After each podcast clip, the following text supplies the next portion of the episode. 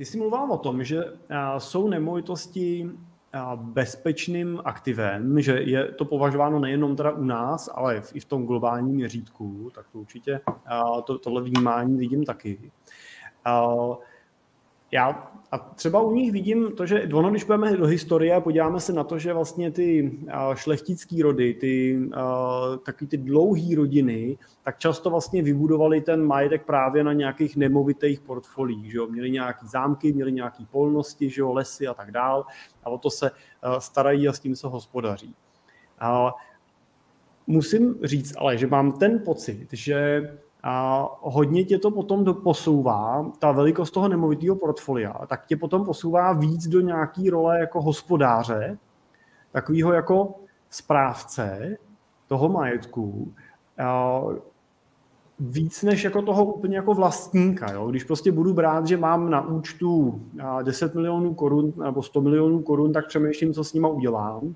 Když mám nemovitosti za 100 milionů korun, tak přemýšlím, co mě to bude stát často. Jo? Takže když si třeba poslechneš rozhovory, já nevím, krásně o tom mluví uh, zrovna Konstantin Kinský, se potkal nějaký konferenci a uh, bavili jsme se o tom a on tak jako vždycky popisuje to, jak tam mají ty hektary těch střech na tom zámku, uh, který prostě pro něj znamenají výdaje, výdaje, výdaje, že jo? musím platit, platit, platit a v podstatě vidíš, když tam, když tam přijedeš, a já tam teda jezdím, uh, hrozně se mi líbí teda, jo, v, těch, v těch jejich uh, v těch jejich nemovitostech, že jo, na Sázavě a tak, kde vidíš, že prostě tam ty, tam ty peníze vracejí a vidíš, že ještě furt jako není dost na to, jo, ještě furt je ještě jako co, co vracet a co hmm. dělat, jo, tak a pak mi přijde, že opačný pohled je u investora, který teda má to portfolio alokovaný v těch cených papírech, kde vlastně ta likvidita těch prostředků je bezproblémová, ne, oni nemusí žít z dividend, nemusí čekat na to, co přijde na tom příjmu, můžou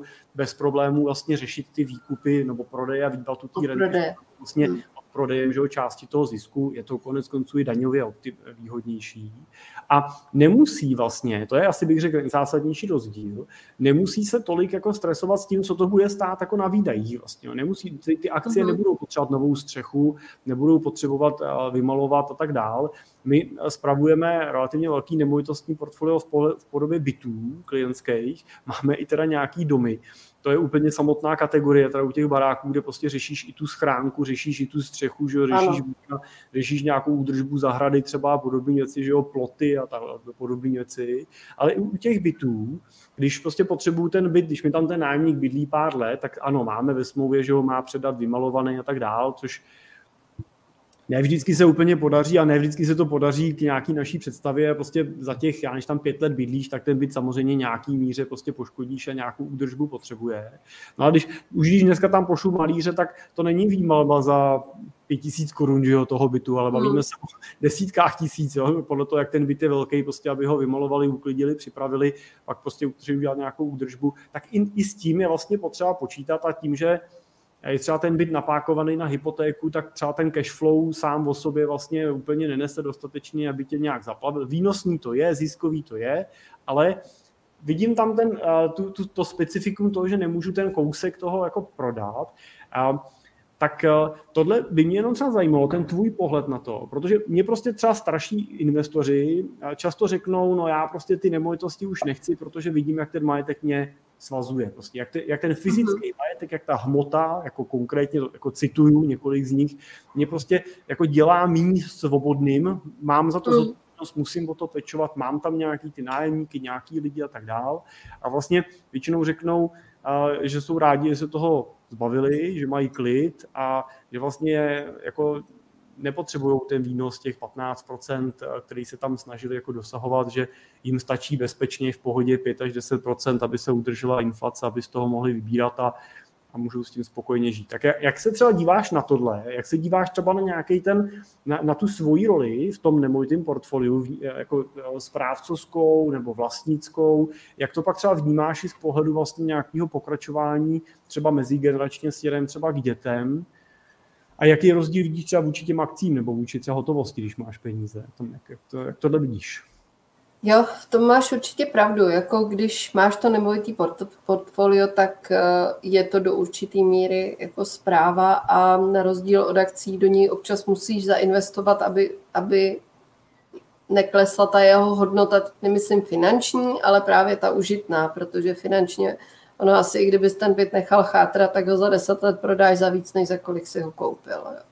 Ale pokud chceš to provozovat, chceš ho pronajímat, tak do něj musíš investovat. I když uděláš dneska kompletní rekonstrukci, krásně ten byt vybavíš, nájemník se o něj bude vzorně starat, tak za 10-15 let se to prostě odbydlí, přežije. Móda, řekněme, bude jako jinde a ta krásná kuchyňská linka, kterou jsi tam dal už za 15 let, prostě nebude moderní, nebude a atraktivní pro ty nájemníky. Takže tam jako investice to rozhodně vyžaduje. Ehm, je potřeba s tím počítat, vědět, že to tak jako reálně je.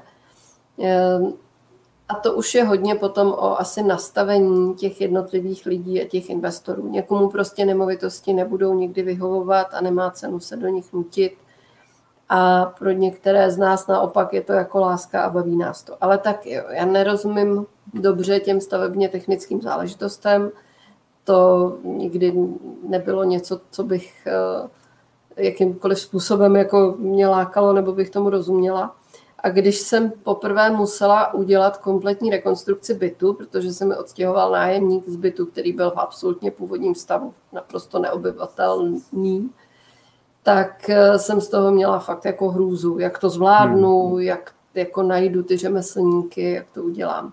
Ale naštěstí už jako v té době jsem měla kolem sebe další investory, kamarády, s kterými jsem se o to mohla pobavit, takže eh, kamarád, který už měl za sebou rekonstrukcí spoustu, mi poradil. Dali jsme si několik Skypeů, dal mi i jako svoje kontakty na řemeslníky, svoje typy, jaký koupit obkladačky a co a jak a jak vyřešit podlahy.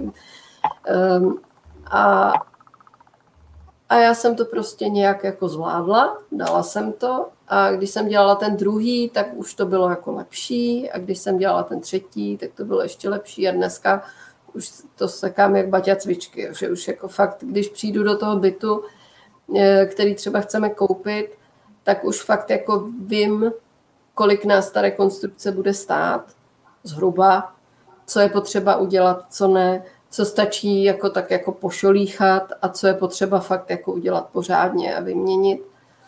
Eh, a zároveň se jako už jsem se naučila i rozlišovat jako mezi tím, když chystám třeba byt takhle, eh, který chci prodat a když chystám takhle byt, který chci pronajímat a nechat si ho, tak člověk volí jako různou úroveň toho, co v tom bytě chce udělat a i různé materiály a tak dále. Takže to, to fakt je zase něco, co se dá naučit, ale zase je to o tom, jestli to chceš nebo nechceš dělat.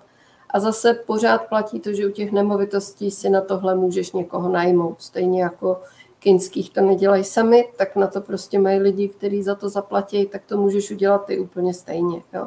Jako mohla bych si najít firmu a dát jí na klíč jako rekonstrukci a neřešit vůbec nic, bylo by to dražší, a nebo můžu si najít ty řemeslníky a můžu si sama jako objíždět oby a honbách a hledat si ty kachlíčky v akci, který tam chci dát a, a vybírat si linku a skládat si, jaký tam jako chci dát a jestli do ní chci dát myčku nebo nechci a takovou nebo onakou. To, to prostě každému vyhovuje jako jinak.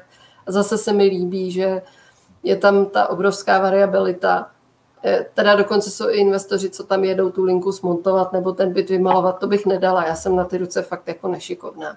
Ale už jako dokážu si tu linku třeba navrhnout a objednatý hezky s dovážkou až tam a tam už mi to ti kluci smontujou, že jo. Podle mýho zadání, co jsem jim nakreslil. Tohle, Ta míra tohle je... já obdivuju teda. Jo, to, tohle já obdivuju, protože já když řešíme nějaký nákup, tak já eh, jsem takový ten, co to napočítá teda do toho Excelu, jo, řekne si ten i s tím klientem ten velký obrázek, takový ten big picture, jo, hodí se nám to, nehodí se nám to, hmm. jak, jak, to použijeme za těch 5-10 let, prostě, aby jsme s tím, aby nám to doplnilo to portfolio, ponese nám to tu rentu, bude se to hodit, nebo to bude spíš prostě přítěž potom pro vás. A, a pak si řekneme, tak jo, tak to uděláme, napočteme si teda to financování a pak mě hrozně jako fascinuje, když vidím třeba manželku mojí, která řeší pak ty nákupy, stará se o to, jak je, je schopná jít do toho detailu a přesně, jak říkáš, přemýšlet nad tím, jak ta linka má být vysoká, jo, jaký jako šuplíky, pro jaký typ člověka ten byt vlastně chceme, jak moc tam potřebujeme spotřebičů, má tam být myčka, nemá tam být prostě myčka, ano. dáme tam i pračku, nedáme a tak dál a, a řešit tyhle maličkosti a pak to řešit s těma řemeslníkama, co tam jako posíláme, tak myslím si, že je přesně důležité si uvědomit, jako jaký je člověk jako sám jako typ, protože mě by to třeba teda ničilo, a jí to hmm. zase strašně baví, že ona prostě přesně řekne, no mě baví, vidím, jak to pak je hezký, že to prostě Jo, jo, že... já i tak rozumím, no, já přesně, když to vidíš, že si koupil úplně odporný hnusný byt a teď ti to roste pod rukama a ve finále tam dáš tu nádhernou linku v bílém lesku, teď to ještě odekoruješ a vidíš, já vždycky z toho bytu si říkám, že já bych se sem nastěhovala. Fakt je to jako krásná emoce, když jako vidíš, jak se ti podařilo udělat jako nádherný hmm. bydlení. A je potom jako je to zase o tom, že když to fakt jako připravíš takhle hezky a promyšleně, tak prostě cílíš na nějakou cílovou skupinu těch nájemníků, eh, který jednak můžeš nasadit přece jenom o něco výš nájem, a jednak opravdu jako tím cílíš na tu skupinu nájemníků, která je schopná, ochotná si za tuhle vyšší kvalitu jako zaplatit a musíš si vybírat lidi, kteří tam prostě budou chtít žít dlouhodobě. Teď jsem byla na kontrole takhle u paní, podepisovali jsme uh, nové smlouvy mezi svátkama, která eh, bydlí v naší garsonce, kterou jsme kompletně rekonstruovali právě z úplně jako hrozného stavu. Je to malinký byt, garsonka, fakt jako pro jednoho ideální. A já jsem tam přijela a byla jsem tak úplně neuvěřitelně nadšená, jak ona si to krásně zařídila, jak si to všechno, ona miluje fialovou barvu, takže měla nádherně všude fialové doplňky. Já ten byt ladím defaultně do světlých neutrálních barev, hodně bílá, to vypadalo tak překrásně, že jsem jim musela hmm. poprosit, jestli si to můžu vyfotit a teď se kochám těma fotkama, jak má ten byt krásný, ale zároveň vidí, že to je člověk, který to tam fakt jako si zutulnil, zařídil po svým, líbí se mu tam a bude tam chtít bydlet, bude tam chtít prostě žít, jo nejsem pronajímatel, který by řekl, jo, hlavně mi tady nezatlučte žádný hřebík do zdi, že jo. Ne, já chci, aby ty lidi si to tam prostě fakt jako zařídili, zútolnili. I proto ty byty nabízím prázdný, kromě té kuchyňské linky, tam jako nábytek nikdy nedávám, protože chci, aby ty lidi tam nešli jako s pocitem, že jdou do hotelu, že tam přistihují se s taškou oblečení, rozbalej, dej si to do skříně, lehnou si tam na postel, jo. Ale chci, aby fakt tam šli si vytvořit svůj domov, nastěhovat si svůj nábytek, spát na svém gauči, na, na svojí posteli, sedět na svém gauči, na kterým před ním ani nikdo cizí jako nesedal, aby si tam pověsili ty svoje obrázky a fotky dětí a, a tak, a aby se tam prostě cítili jako doma a ten domov si tam udělali dlouhodobě. No. Jo. Souhlasím. On se pak hůř stěhuje, že když tam všechno nastěhoval, přesně, tak přesně. pak stěhovat někam pryč je složitější. No. Prosím tě, je možné, že ti tam něco jako kliká? Jaký vždycky to dělá jako cvak, by tam já nic jako, neslyším. nějaká zpráva? Jo, ne, tak to tady ne. někde v mezi. Uh, pak bych měl k tomu, co jsi říkala, jednu otázku a to je, když se dneska o to portfolio staráš sama, tak jak třeba ty jako hodnotíš ten okamžik, kdy už je to moc, jako kdy už by si k tomu jako vzala nějakýho si správce, nějakou správcovskou firmu, co by to prostě po tobě převzala. A jo, kdy je ten zlomový okamžik, protože tohle taky často vidím. Jsme tohle nedávno řešili s jedním klientem, který má portfolio v desítkách bytů v jednom okresním, nebo jednom okrese, je to v jednom jako regionu. On je, on je teda lékař a opravdu jako kapacita. Teda, jo. A, a, a mě vždycky ta debata s ním přijde hrozně zajímavá, protože on mi vypráví, jak tam teda, když mu přijde do toho bytu ten zedník a natahuje mu tam tu vomítku, tak jako, když prostě se mu to nelíbí, jak on to vezme a ukáže mu, jak to má udělat. Jo. Že ten zedník je teda fascinovaný, že on jako doktor, já ho nechci specifikovat, protože on mi pak byl rozpoznatelný, tak, takže prostě tohle zvládne. A on říkal, no a já přesně tohle to učím i ty svoje děti, že jo, prostě, aby přesně uměli věděli, aby je nikdo nenachytal na těchto těch věcech. A já jsem s ním seděl a jsem mu, no ale teď nejsem si úplně jistý, jestli je tohle ta primární dovednost, kterou by to vaše dítě mělo umět, protože vy máte opravdu 30 bitů, pravděpodobně budete mít postupně 50, bavíme se o portfoliu v mnoha desítkách milionů korun a a to vaše dítě možná by mělo víc, než umět natáhnout tu omítku, by možná mělo víc umět jako manažovat eh, ten eh, celý vlastně už jako ansábl lidí, který kolem tohohle toho musíte mít. Nemusíte mít zaměstnance, ale musíte mít tu svoji partu, že, která to obchází, opravuje, protože s tímhle počtem pro ně máte práci jako prakticky skoro pořád, jo, když to jako zjednoduším, jo, v tom, v tom vždycky někdo odejde, něco se někde dělá. A, a tohle si neúplně vždycky ty investoři potom uvědomují, že s tím rostoucím rozsahem prostě to na ně klade jiný nároky, než když jsem si kupoval ten první byt.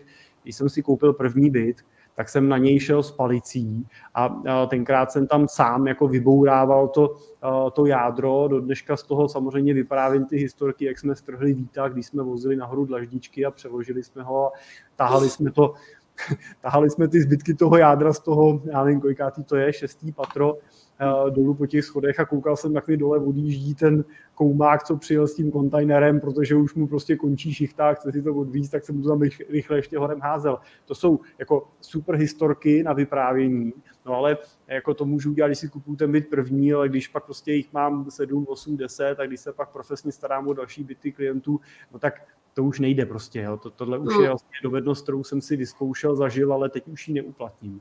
Tak jak třeba na tohle se díváš? A možná mě zajímalo i třeba, protože vy vlastně pracujete s investorama a vzděláváte vlastně nemovitostní investory, tak jestli třeba s tím letím nějak jako pracujete, jestli nějak definujete tu fázi a definujete s těma lidma i to, že by měli tyhle dovednosti v čase rozvíjet a připravit se na to, že budou muset tohle umět a jak to zvládají, teda jak jsou na to připravení v reálu. Jo. Hele, tohle je opravdu neuvěřitelně individuální záležitost. Eh, máme klienty, kteří opravdu jako chtějí se tohle naučit, naučit se spravovat si ty byty a chtějí to dělat.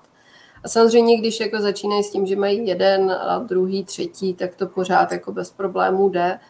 A eh, já je chápu a myslím si, že i Oni třeba uvažují o tom, že pokud toho časem bude víc, že to někomu svěří, ale zároveň jako tomu chtějí rozumět, chtějí vědět, co to obnáší, aby eh, dokázali si asi potom třeba dobře vybrat toho správce, který se o to starat bude.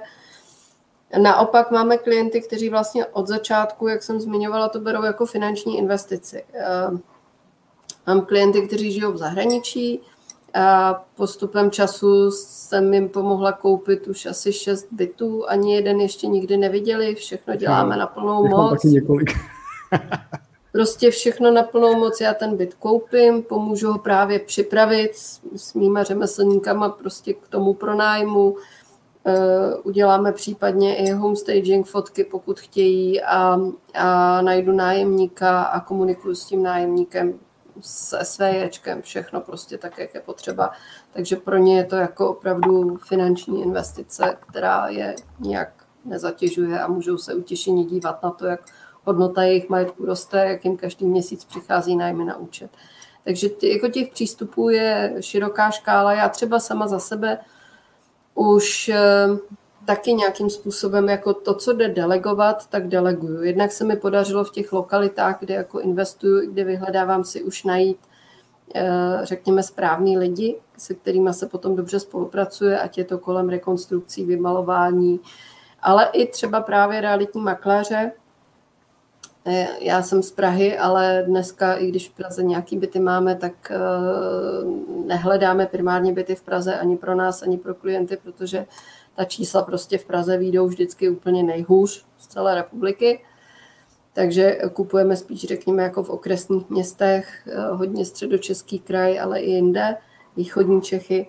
No a eh, využívám často makléře, i fakt jako pro moje vlastní byty, na to, aby udělali prohlídky, udělali ten předvýběr a já pak už jenom dělám ten finální výběr toho, komu ten byt opravdu dám, prověřuju si toho člověka já, tak jak chci, aby ho měla prověřeného a tak dále. A já už mu třeba potom jdu ten byt předat, aby ode mě dostal instrukce tak, jak já si představuju, že eh, se má k tomu bytu chovat a že má potom fungovat jako nějaká naše komunikace. Takže zase nějakou část toho procesu i toho třeba hledání nájemníka deleguju, protože mi to dává smysl. A je spousta věcí, za které jako ráda zaplatím. Vlastně máme kolem sebe hypotéční makléře, kteří dělají hypotéky, daňové poradce, kteří dělají daně i našim klientům, právníky, kteří nám prostě prověřují ty smlouvy a řeší smlouvy jak při koupi, tak při pronájmech a s kterými bych řešila spory, pokud bychom měli spory s nájemníky, což zaplať pambu nemáme. Takže jako už jsem dospěla rozhodně k tomu, že nechci dělat sama všechno, že je potřeba si najít ty lidi kolem, eh, na které to můžeš delegovat a za některé věci si zaplatit, ale jako tu míru toho, kam až to chci dělat, já si určuju já a stejně tak si ji určují naši klienti, eh, co chtějí vlastně od nás a co chtějí si dělat sami. A to jak v tom procesu koupě, tak potom v té následné zprávě. My nabízíme i tu možnost a jsou lidi, co to využijou, že jim pomůžeme koupit třeba tu první nemovitost, když jako eh, nevědí úplně, jak na to, nemají na to tolik času a zároveň se bojí, aby neudělali chybu, což chápu, protože v nemovitostech tu chybu uděláš a to je chyba za sta tisíce. Jo. To, to, pak, to pak už jako skáče. Takže jim pomůžeme s tím procesem, ale jsme schopni tím procesem jako provést tak, aby když se na to budou cítit, už si v klidu mohli tu druhou nemovitost jít jako koupit sami, protože už vědí, jak to funguje a co je potřeba si ohlídat a vlastně mají i od nás ty kontakty, které na to třeba potřebují. Eh, no a pak jsou ti další, kteří to prostě svěří nám od A do Z. A tu míru si fakt musí každý najít sám. A myslím, že se může měnit jako s věkem. Já taky počítám s tím, že možná jednou se o to nebudu chtít starat jako komplet, že kdybychom chtěli uh, odjet na půl roku do zahraničí, tak si budu muset najít někoho, kdo se mi tady o to postará. Naštěstí mám holky v šejkru, který se mi o to postarají. No a co teda vidíš ty, eh, třeba eh, při tom investování do nemovitostí, že je to, co investoři nejčastěji podceňují? No, uh, hodně se to liší. Jedna věc je za mě už to, co jsme zmiňovali, vůbec, že se snaží časovat to, ten vstup do toho trhu. To je to, co bych řekla, že způsobilo to, že se spousta z nich investory jako nestala, anebo že se jimi stali mnohem později, než mohli. Potom, když ty lidi, když to vidím na tom trhu, jak jako nakupujeme, tak samozřejmě běžně jdu, jdu na inzerát, kde je nás jako 20, z toho 15 jsou investoři. A jako vidím, že ty lidi vůbec nepočítají vůbec nepočítají. Jako to, jak jsi říkal, že se snažíš pro ty klienty to spočítat, tak my samozřejmě taky počítáme i pro nás, i pro klienty. Ty lidi nepočítají, ty lidi mají prostě ten, to FOMO, ten strach, že jim něco uteče a jsou schopní dát úplně jako neuvěřitelnou cenu tehdy, když to fakt jako smysl nedává. My taky chodíme do aukcí a taky dáváme vyšší nabídky, ale vždycky máme spočítáno, kam až to ten smysl jako dává. A když pak někdy vidím, za co se ta věc ve skutečnosti prodala, tak, tak ti zůstává nad tím fakt jako rozum stát. Jo. A když víš ještě, že ten kupující to má na investici, tak víš, že mu to absolutně nemůže vyjít, že mu to nevychází. Ano, dneska už vím, že on může mít jako jinou motivaci, mu to nemusí vycházet. On prostě může mít ten důvod eh, prostě jiný a už tu nemovitost nutně potřebuje a už prohrál těch aukcí 10, tak tu jedenáctou už si prostě nenechá jako ujít. Ale to bych řekla, že je častý, že ty lidi jako nepočítají. Další věc je jako právě to, že se bojí těch stavebně technických úprav, těch věcí, těch rekonstrukcí, tak se lidi bojí kupovat starší byty. A když se nebojí, tak se zase neumí spočítat tu rekonstrukci, takže pak jim to právě nevyjde, že si myslí, že něco opraví za 200 a ono to bude za 400 těch úskalí je na cestě spousta. Asi nejdůležitější vidím vůbec v tom procesu koupě, eh, podceňují lidi právní stránku. Eh, prostě spolehnou se na to, že na druhé straně je realitní makléř a ten má za sebou advokátní kancelář, takže ti to jako udělají dobře. Ale neuvědomují si, že uh, oni sami jsou kupující a klient toho makléře je ten prodávající a opravdu jako on primárně zastupuje toho prodávajícího. Pokud je ten makléř aspoň jako slušný a kvalitní, tak se snaží, řekněme, opravdu o to, aby ten obchod dopadl a, a snaží se pomoct i tobě jako kupujícímu. Ale bohužel to, to není zdaleka pravidlem a setkala jsem se s což je zase dáno tou podstatou, že nakupujeme. Setkala jsem se se spoustou velmi špatných makléřů, kterých, kdyby tam nebyl náš dohled a dohled našich právníků, tak by to prostě dopadlo špatně.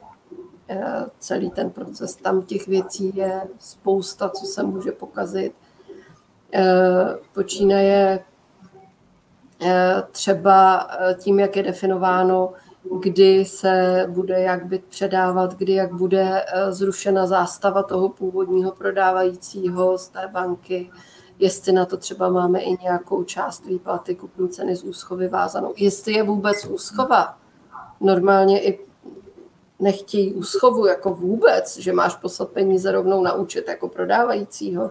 Tam je těch věcí milion a končí fakt až jako tím, že se podceňují věci, jako je bezdlužnost vůči SVJ, kterou ti má prodávající doložit. No a tam už Ale tady, jenom... to byly vysoké desítky tisíc.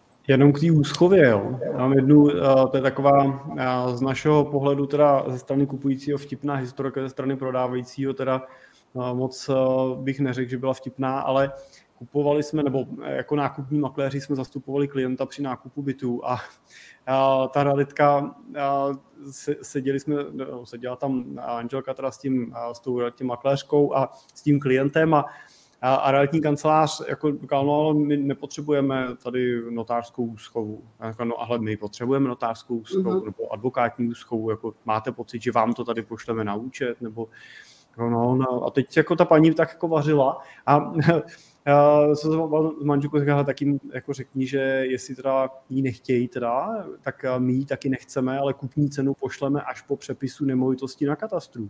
Ano. Tak jsem jako říkal, to je jako vtip prostě, že jo, jako samozřejmě no. jako prodávající nepřevedu nemovitost na nikoho, aniž bych viděl nějaký peníze, kromě složený zálohy, že jo. A, no, ta realitní makléřka říká, no tak jo. Tak jo.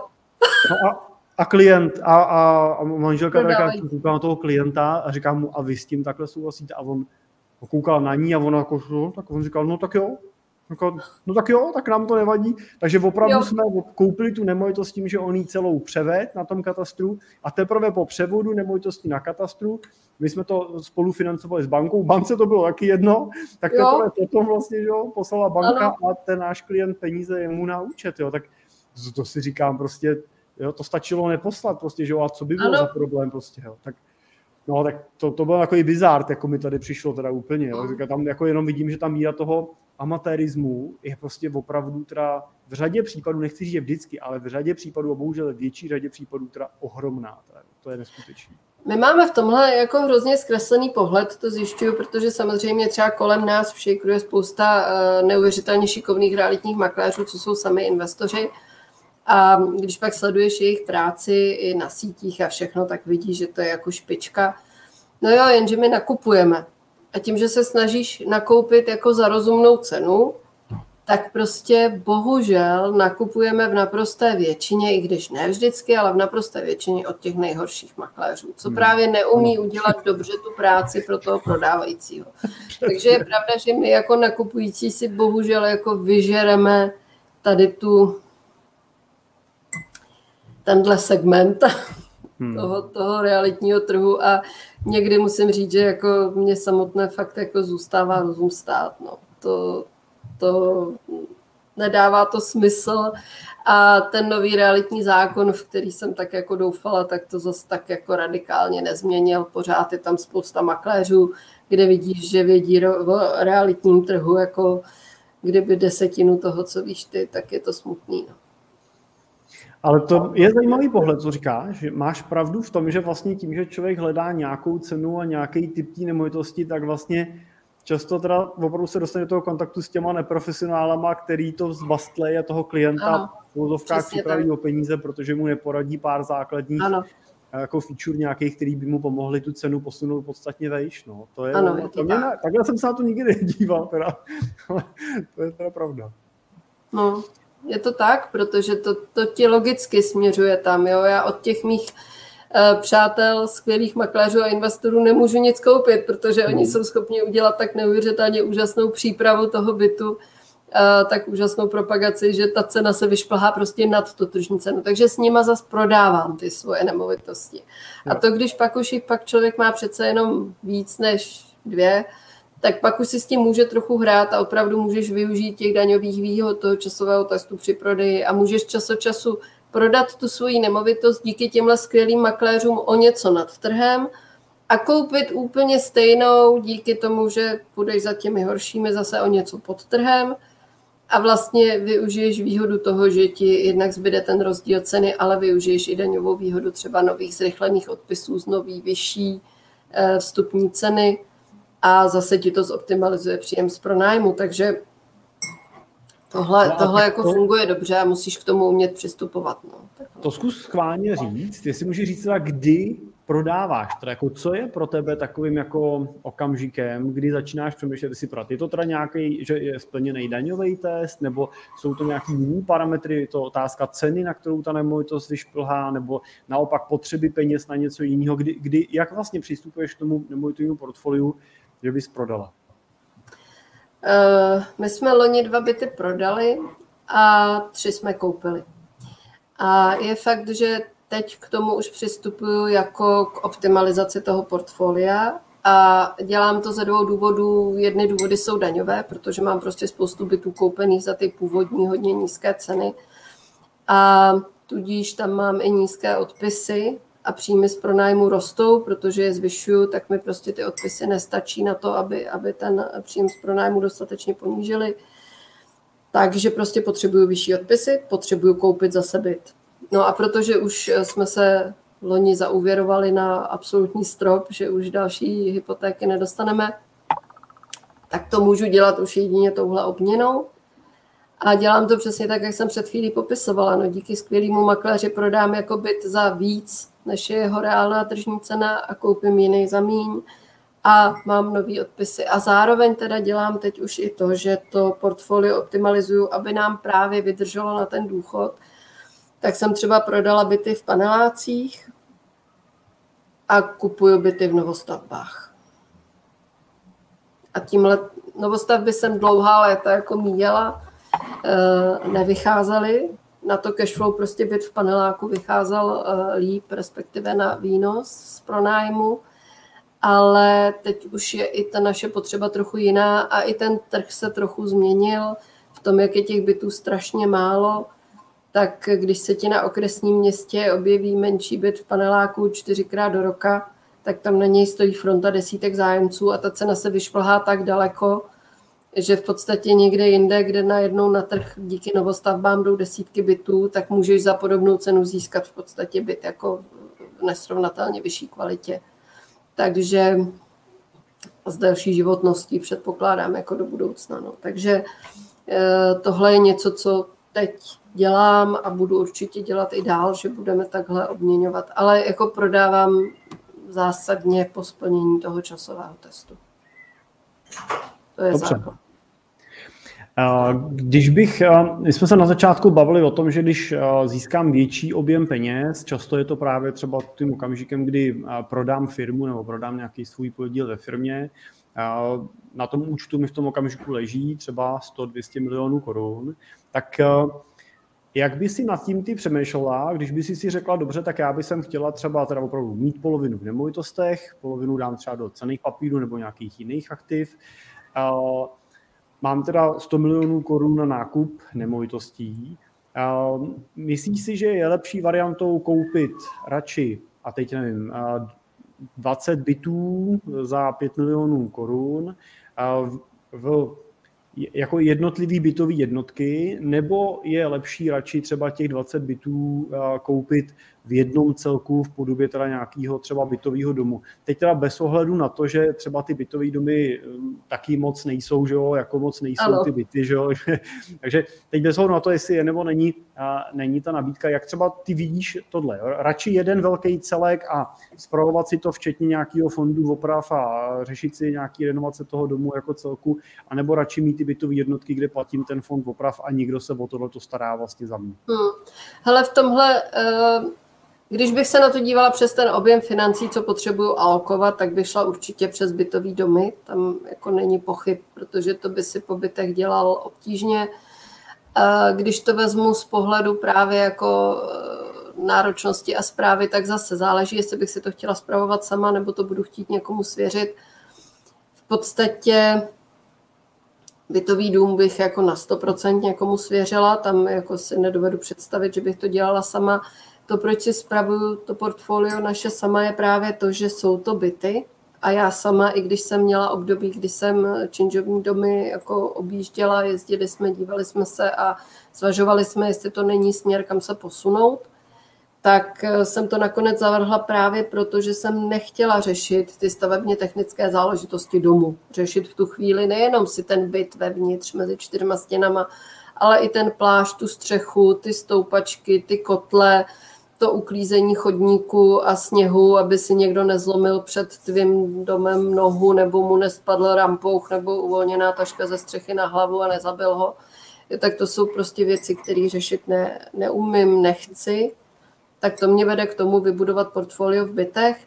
Kromě toho je to pro mě i diverzifikace, protože v těch bytech můžu udělat v rámci nemovitostí, jako jedné třídy aktiv, můžu udělat diverzifikaci, protože mám byty od garsonek přes 2 KK po třípokojové byty, mám paneláky, cihly, novostavby, mám několik různých lokalit. A v rámci měst ještě uvnitř města několik lokalit, protože dneska, když jdu jako do nového města, tak tam chci mít postupně minimálně tři byty abych tam měla jako důvod jezdit, najít si tam ty kontakty a, a, a byla schopná pak třeba ty cesty tam, i když jsou to cesty třeba do hodiny, tak je prostě zoptimalizovat, abych tam vyřídila těch věcí víc najednou. A, takže to jsou všechno věci, kde pro mě jsou ty byty jako násobně jednodušší. Stejně tak při té koupi neudělám chybu právě jako za sta tisíce nebo za miliony, eh, co se týče třeba jako rekonstrukce a potřebných oprav. U toho bytového domu s nějakou vlhkostí nebo s něčím, nedej bože, nebo střechou, to jsou ne sta tisíce, ale spíš ty miliony, co můžeš podcenit. U toho bytu to prostě vidíš tam fakt jako ten vnitřek vidíš a dokážeš si spočítat i to, kdyby to bylo úplně ještě horší, než si myslíš, úplně nejhorší, tak kolik tě stojí ta úplně kompletní rekonstrukce, jako fakt jako od, od podlahy. Takže to, jako pro mě jsou ty byty jako násobně jednodušší, tam ten stavebně technický stav domu řeší ta SVJčka za ten můj fond oprav a v podstatě ten vnitřek je easy. A je to i jako easy likvidní. V momentě, kdy máš zase tři a víc bytů, tak taky můžeš odprodat kousek. Čím větší to portfolio máš, tím menší je ten kousek, který můžeš odprodat, ale je to přesně o tom, že můžeš jako když bych se měla vybrat, jestli mám koupit jeden byt v Praze za 10 milionů, nebo tři na okrese po třech milionech, tak půjdu do těch třech na okrese, protože je to ta diverzifikace a právě je to i větší likvidita v tom, že když pak někdy budu potřebovat ty peníze, tak nemusím prodat celý tenhle obrovský kus a připravit se jako to cash flow, tak o ten potenciál růstu, ale můžu to udělat jenom u kousku. Takže ta otázka je fakt jako širší a je to o tom, co ten klient chce, co potřebuje a, ale samozřejmě u hodně velkých objemů dávají smysl činžovní domy. Ale přesto i mezi drobnými investory, kteří jsou kolem nás v Shakeru, tak eh, jsou lidi, kteří milují domy, i třeba jenom čtyřbytové domy, protože to prostě chtějí mít pod tou svojí kontrolou až tak jako maximálně, že i oni chtějí mít ten svůj oprav, eh, fond oprav a sami si rozhodnout o tom, eh, jaká bude střecha a okna a vytápění a všechno a, a jsou schopní prostě, protože je to baví a, a záleží jim to, tak radši si koupí ten čtyřbytový dům než čtyři byty. Zva, já se na to ptám i proto, že mám třeba svoji jako osobní zkušenost s um, investicí do bytového domu, kdy jsme ho kdysi koupili ještě s víc jako přátelema a byl takový větší byt, ještě to bylo v, regionu, který je nám trošku vzdálený, nebo nebylo to prostě vedle ve městě. a hrozně mě překvapilo jako to, a pro mě tehdy jako ne úplně jako zkušenýho, jo, nebo je to s ním, to je, už, je to opravdu už jako řada, řada let, tak mě překvapilo, jako kolik věcí na mě jako napadalo potom, jo, jako, no. co jsem všechno musel řešit. řešit Jo, že najednou řeším nejenom ten vnitřek toho bytu, ale řeším i schodiště, řeším i schránky, řeším i střechu, řeším zateplení. A ten barák měl nějaký, no on to byl jako velký objekt, tam měl dva vchody, tak měl nějaký pozemky kolem, který prostě taky že, řešíte najednou řešíte nějaký sousedský vztahy, protože už to není jenom, že z bytu něco, ale řešíte, že z domu něco a někde vedle má někdo zahrádku a jemu se to třeba úplně jako nelíbí a tak dál. No a, pak se řešili nějaký koloudace, protože jsme tam ně, někde měli nějaký prostor, který ještě se dodělával, koloudace a tak dál. Takže bylo to pro mě jako hrozně jako zajímavý. No a samozřejmě zajímavý bylo i to, že najednou prostě ten fond oprav vlastně v tom nájmu musel vznikat nám, takže to mělo ano. další ještě jako daňový aspekty, které jsme museli uh, řešit a tak dále. Takže, uh, takže um, když už tak ať je to velký, teda, jo, ať už to má smysl jo, jako někomu, někomu Dala, dát. Dala taky měla bytový dům a mě, dělali jsme jeden investiční večer, co takhle občas děláme pro právě investory kolem šikru na téma vlastně bytové domy versus byty. Měli jsme tam několik lidí, co ty bytové domy mají a co je preferují a bavili jsme se o tom. A jedna věc, která byla fakt jako super, co si člověk vůbec neuvědomí v souvislosti s bytovým domem, že když vlastníš celý dům, eh, tak taky musíš řešit eh, vztahy mezi nájemníky a být trochu jako psycholog, jo, protože tam se třeba někomu stalo, že, se mu, že si tam přes všechna prověření nastěhovala rodinu, která nebyla úplně jako fajn a dělala tam trochu jako hluk a nepořádek a chodili za nimi hlučnější návštěv, návštěvy.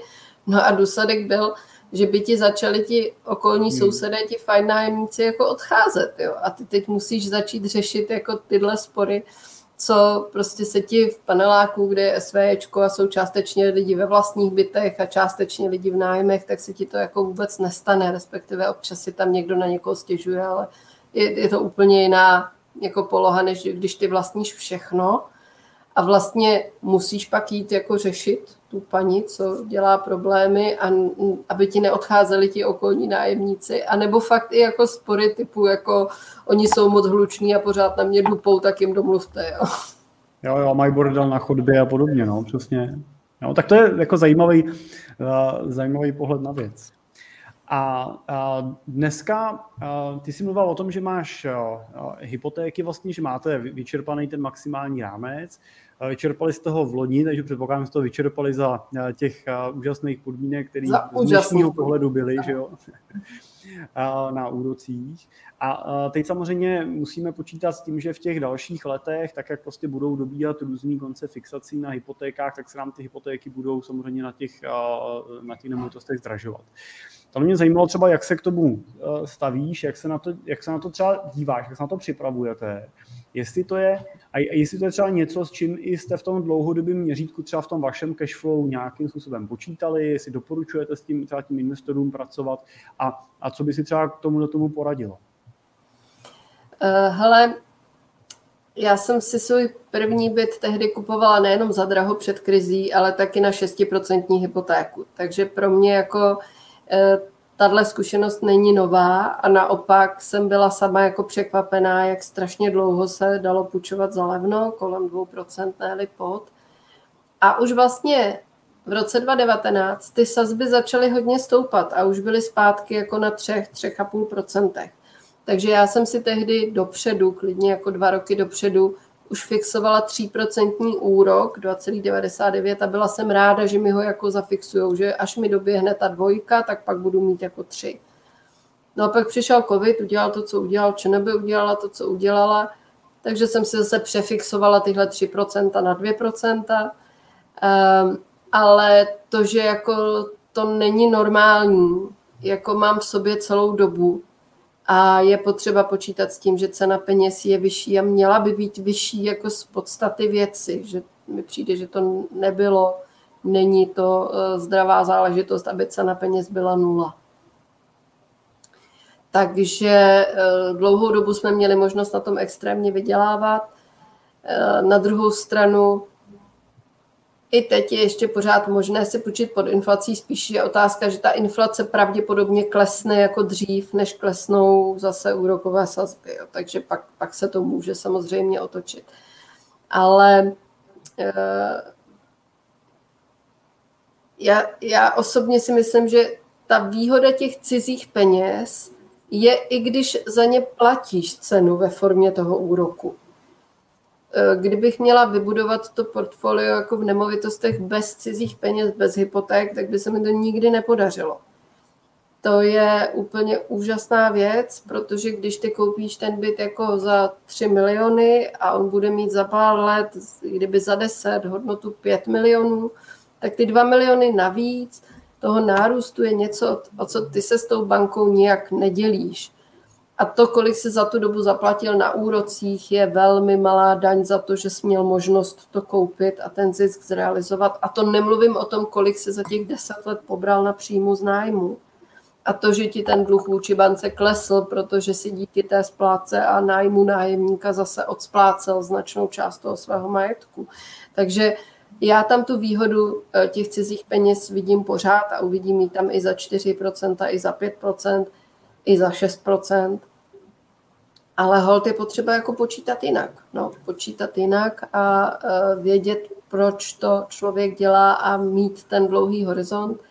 A stejně jako se vším, zmínili jsme daně, zmínili jsme práci s nájemníky, tak i s financováním je potřeba se naučit pracovat a nebýt jakoby pasivní. Teď jsem si vzal hypotéku, mám ji zafixovanou na sedm let, takže se o to sedm let nebudu starat. Takhle to nefunguje respektive může to fungovat, ale jsou lepší cesty rozhodně. Jsou lepší cesty zajímat se o to, zjišťovat co a jak a e, spousta lidí nevěděla, teď už to nedává smysl, ale loni to byla výborná věc, že je možné požádat banku o změnu úrokové sazby i v průběhu fixačního období. A pokud tohle lidi udělali, tak teď zase můžou mít třeba na dlouhou dobu klid. Já zase teď mi dobíhaly fixace, nebo nedobíhaly. V listopadu, že budu mít fixaci za dva roky v listopadu a teď v lednu budu mít fixaci za dva roky v lednu. A už teď mám k těmhle hypotékám na dalších sedm let zafixovanou sazbu 3,3 paráda prostě. No, takže to, Prostě je potřeba vědět, jak to funguje, naučit se to, což je zase to, co se snažíme těm lidem dávat.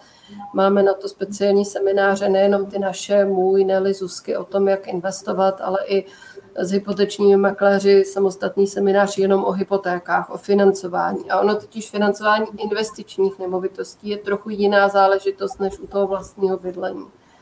E, to vlastní bydlení, tu první, druhou hypotéku ti fakt jako zařídí každý makléř ale tu pátou, osmou, desátou už, už ne. Tam už je fakt jako potřeba umět s tím pracovat, umět pracovat se zajištěním, změnou zajištění, do zajištěním, přeceněním. Eh, a to pak ti dává obrovskou sílu jako investorovi, když tohle umíš a pracuješ s tím. A to samé eh, je potom právě i kolem těch daňových záležitostí a právních. Jako, jakmile máš ty informace, informace jsou prostě zlato. To, to, to je něco, co ti může nejenom ušetřit, ale vydělat a obrovskou spoustu peněz a ušetřit obrovskou spoustu starostí a nervů. A za to jsem hrozně vděčná, že díky Nele a realitnímu shakeru mám kolem sebe dneska komunitu desítek investorů, od kterých se člověk může učit, že nikdy nemůžeš všechno zažít sám, všechno vyzkoušet sám, a sice se říká, že zkušenosti jsou nepřenosné, ale jsou přenosné. Když se chceš učit, tak se rozhodně můžeš tyhle věci naučit a můžeš se poučit a nemusíš nutně si projít těma chybama jako na vlastní kůži. Nemusíš. Můžeš se naučit od dalších a to je super. No a když už se blížíme k tomu závěru, tak eh, mě napadá teda otázka v souvislosti s těma chybama. Eh, jakou ty sama třeba si udělala největší chybu a, a kterou, by, kterou by si změnila a jak bys to udělala dneska třeba jinak? Eh, těch byla jako velká spousta a jedna, o který mluvím i na svém semináři, protože mi doteď leží v žaludku, jak jsem to mohla udělat, tak je ta, že uh, jsem si neskontrolovala byt Já dneska v podstatě kdykoliv dávám nový byt nájemníkovi, tak mu rovnou říkám, že zhruba za měsíc se přijedu podívat, jak se zabydleli, jestli všechno funguje, jestli je to v pořádku. A potom ještě záleží i na lokalitě. Někde míváme na začátku smlouvy jenom na tři měsíce, takže po třech měsících jedu ještě jednou a pak teprve dáváme třeba na půl roku nebo na rok. A já jsem věděla od začátku, že ty kontroly jako je potřeba dělat, ale měla jsem do té doby samé skvělé nájemníky, no a teď jsem pronajala byt eh, eh, jedné angličance s manželem a s malou holčičkou. Eh, po měsíci jsem chtěla přijet na prohlídku, ona nějak jako neměla čas, eh, tak jsme to nějak odložili, pak zase neměla čas, tak jsme to zase odložili. No nepřej si vědět, jak to dopadlo potom na konci za rok. To, to, to nechceš vidět. No, takže od té doby eh, třeba tohle je věc, kterou všechny učím, že ty kontroly bytu fakt je potřeba nepodceňovat. Není to formalita, i když v 90% případů ano, možná v 99%, tak to 1% ti potom udělá jako velký problém. No. Takže jako tohle je třeba jedna z věcí, eh, které mě ten život investora naučil – a já nejsem majitel, který by těm lidem jako lezl do soukromí a obtěžoval je kontrolou jako každý měsíc nebo dvakrát měsíčně, vůbec ne. Ale já prostě jim svěřuju svůj majetek v řádu milionů korun. A ke všemu ty byty opravdu dělám jako krásně, aby to byl hezký byt na bydlení. E, tak prostě potřebuju vědět, že se o to starají a že to bude fungovat. No. Takže to je jedna z takových chyb, ale, ale jsou jich jako vážně mraky, ať včetně a ve směs byly o tom, že jsem ty věci nevěděla. Že jsem právě nevěděla něco, co jsem vědět mohla, včetně toho, jak funguje to financování, včetně toho, jak fungují daně a, a spousta dalších věcí. Tak to jsou věci, které tě potom stojí peníze. No. A můžeš pro zajímavost říct jenom, když teda ten byt jako poškodila během toho hmm. roku, tak co se tak jako může stát, víš, jako na tom bytě byl, jo? člověk si představí, že tam je nepořádek. Já už jsem teda nějaký takový byty viděl, jo? tak mám představu, ale ne každý tu zkušenost má, tak co třeba to, v tom tvým bytě jako se stalo? Tak nepořádek si nedovedeš představit, no, hory věcí a plesnivýho jídla a bordelu vytrhali koberce, ty byly všechny pryč, jo. Eh, podlahu zničili korkovou, že teda kuchyňskou linku sporák, že může být potažený takovou vrstvou jako černých usazenin a tak, tak v ledničce mi nechali jídlo starý, hnusný, odporný, splesnivělý, všecko. No to šlo všechno pryč, abych se toho nebyla schopná dotknout, no, tak jsem objednala vyklízecí firmu a muselo to jít úplně všechno pryč. Vlastně mě donutili ten byt kompletně jako zrekonstruovat, no. Uh, je, je to neuvěřitelný, neuvěřitelný. Měli psa a zjevně ho tam zavírali a nevenčili, takže to pročúral všechno, jo, prostě ne, neskutečný, neskutečný. Hmm. Doporučuju si, je to pořád váš majetek, takže si ho nějakým způsobem hlídat. A aby jsme teda to nezakončili takhle negativně teda. Negativně, no.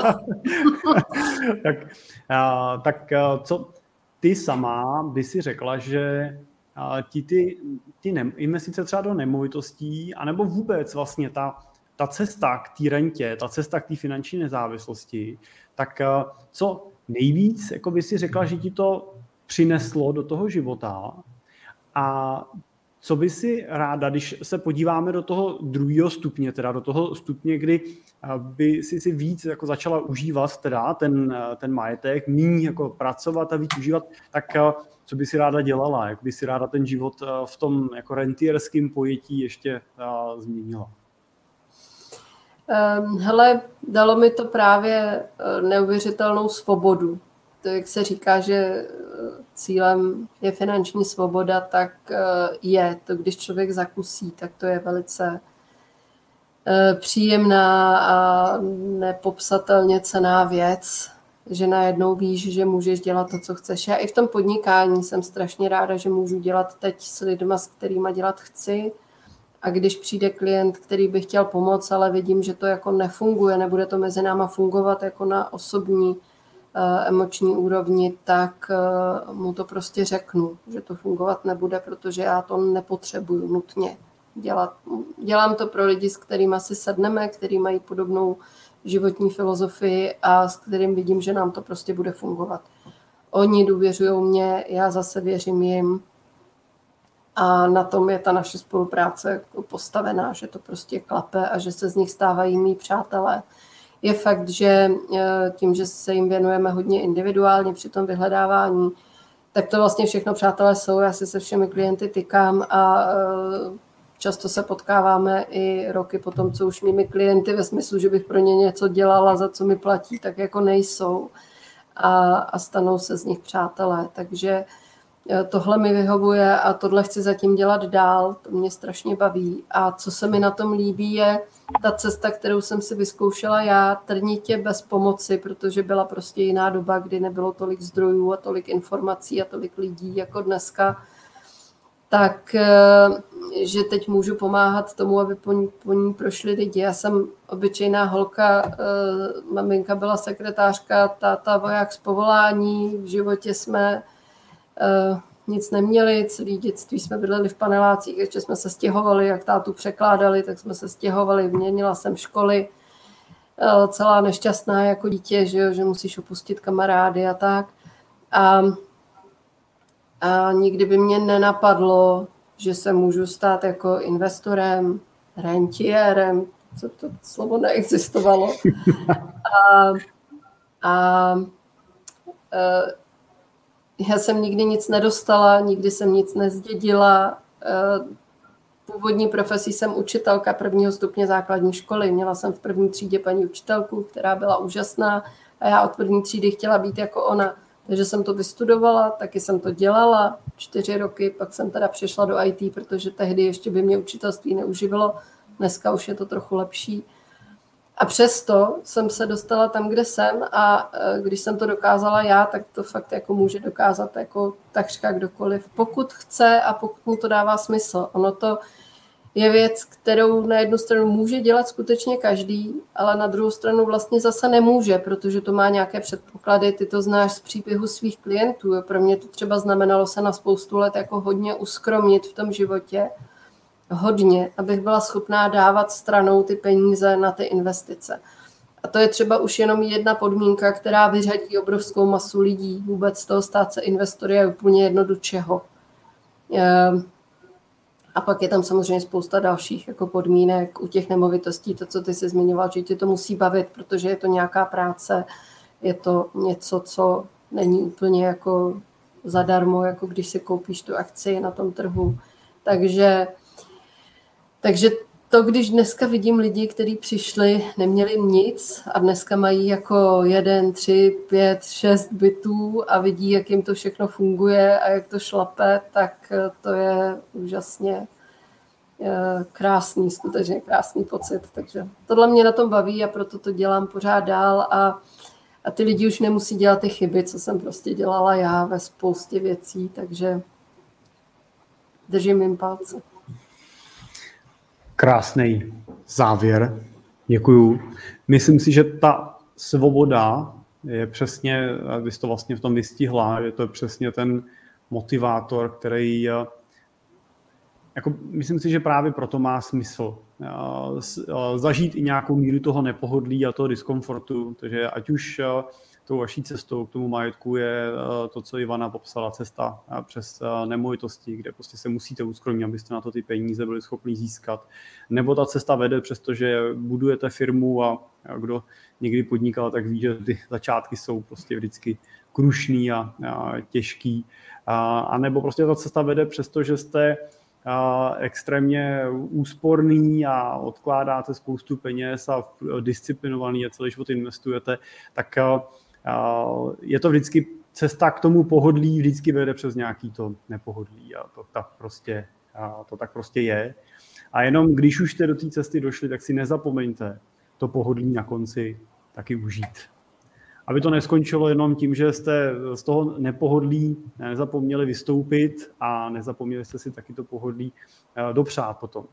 Protože je často se vlastně popisuje takový psychologický prvek toho, že a když najednou zbohatnete, protože právě jste třeba realizovali svoje nemovitý portfolio, prodali jste nějaký pozice, anebo jste prodali tu svoji firmu, najednou se z vás skokově stali bohatý i v tom vyjádření těch kč, těch jako peněz, nejenom té hodnoty toho majetku, ale najednou to skutečně vidíte, je to likvidní, můžete s tím disponovat, tak často se vlastně nedokážete vžít do té role toho bohatého člověka. Často se pak máte tendenci cítit jako pomyslným cizincem v tom ráji, takovým imigrantem v tom světě bohatých a, a to, je, to je samozřejmě škoda. No a je škoda dělat, dělat tu chybu, že se uzavřu a to svoje bohatství budu odmítat a budu ho ignorovat.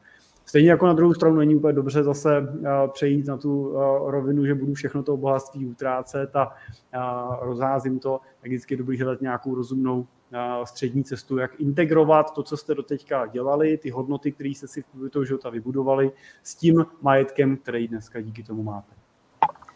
Ivano, moc děkuji za rozhovor, moc děkuji za otevřený sdílení nejenom to profesní a odborný ze strany nemovitostí, ale i to osobní z toho tvýho příběhu a z, tvýho, z té tvojí rentierské cesty, která je obrovsky cená. Věřím, že to bylo a i pro, nejenom pro mě, ale i pro naše diváky a posluchače přínosný. A, a budu se těšit zase, že si ten, ten rozhovor zopakujeme na nějaký další, třeba ještě hlubší témata. Děkuji, Jirko. Já děkuji tobě za to, co děláš, protože mi právě otvíráš tuhle cestu, to, co jsi říkal k té změně myšlení, takže tě hrozně ráda poslouchám a určitě budu i dál a zase někdy tě pozvu já k nám na rozhovor. Díky, díky. Tak ahoj a nashledanou. Ahoj, mějte se všichni krásně.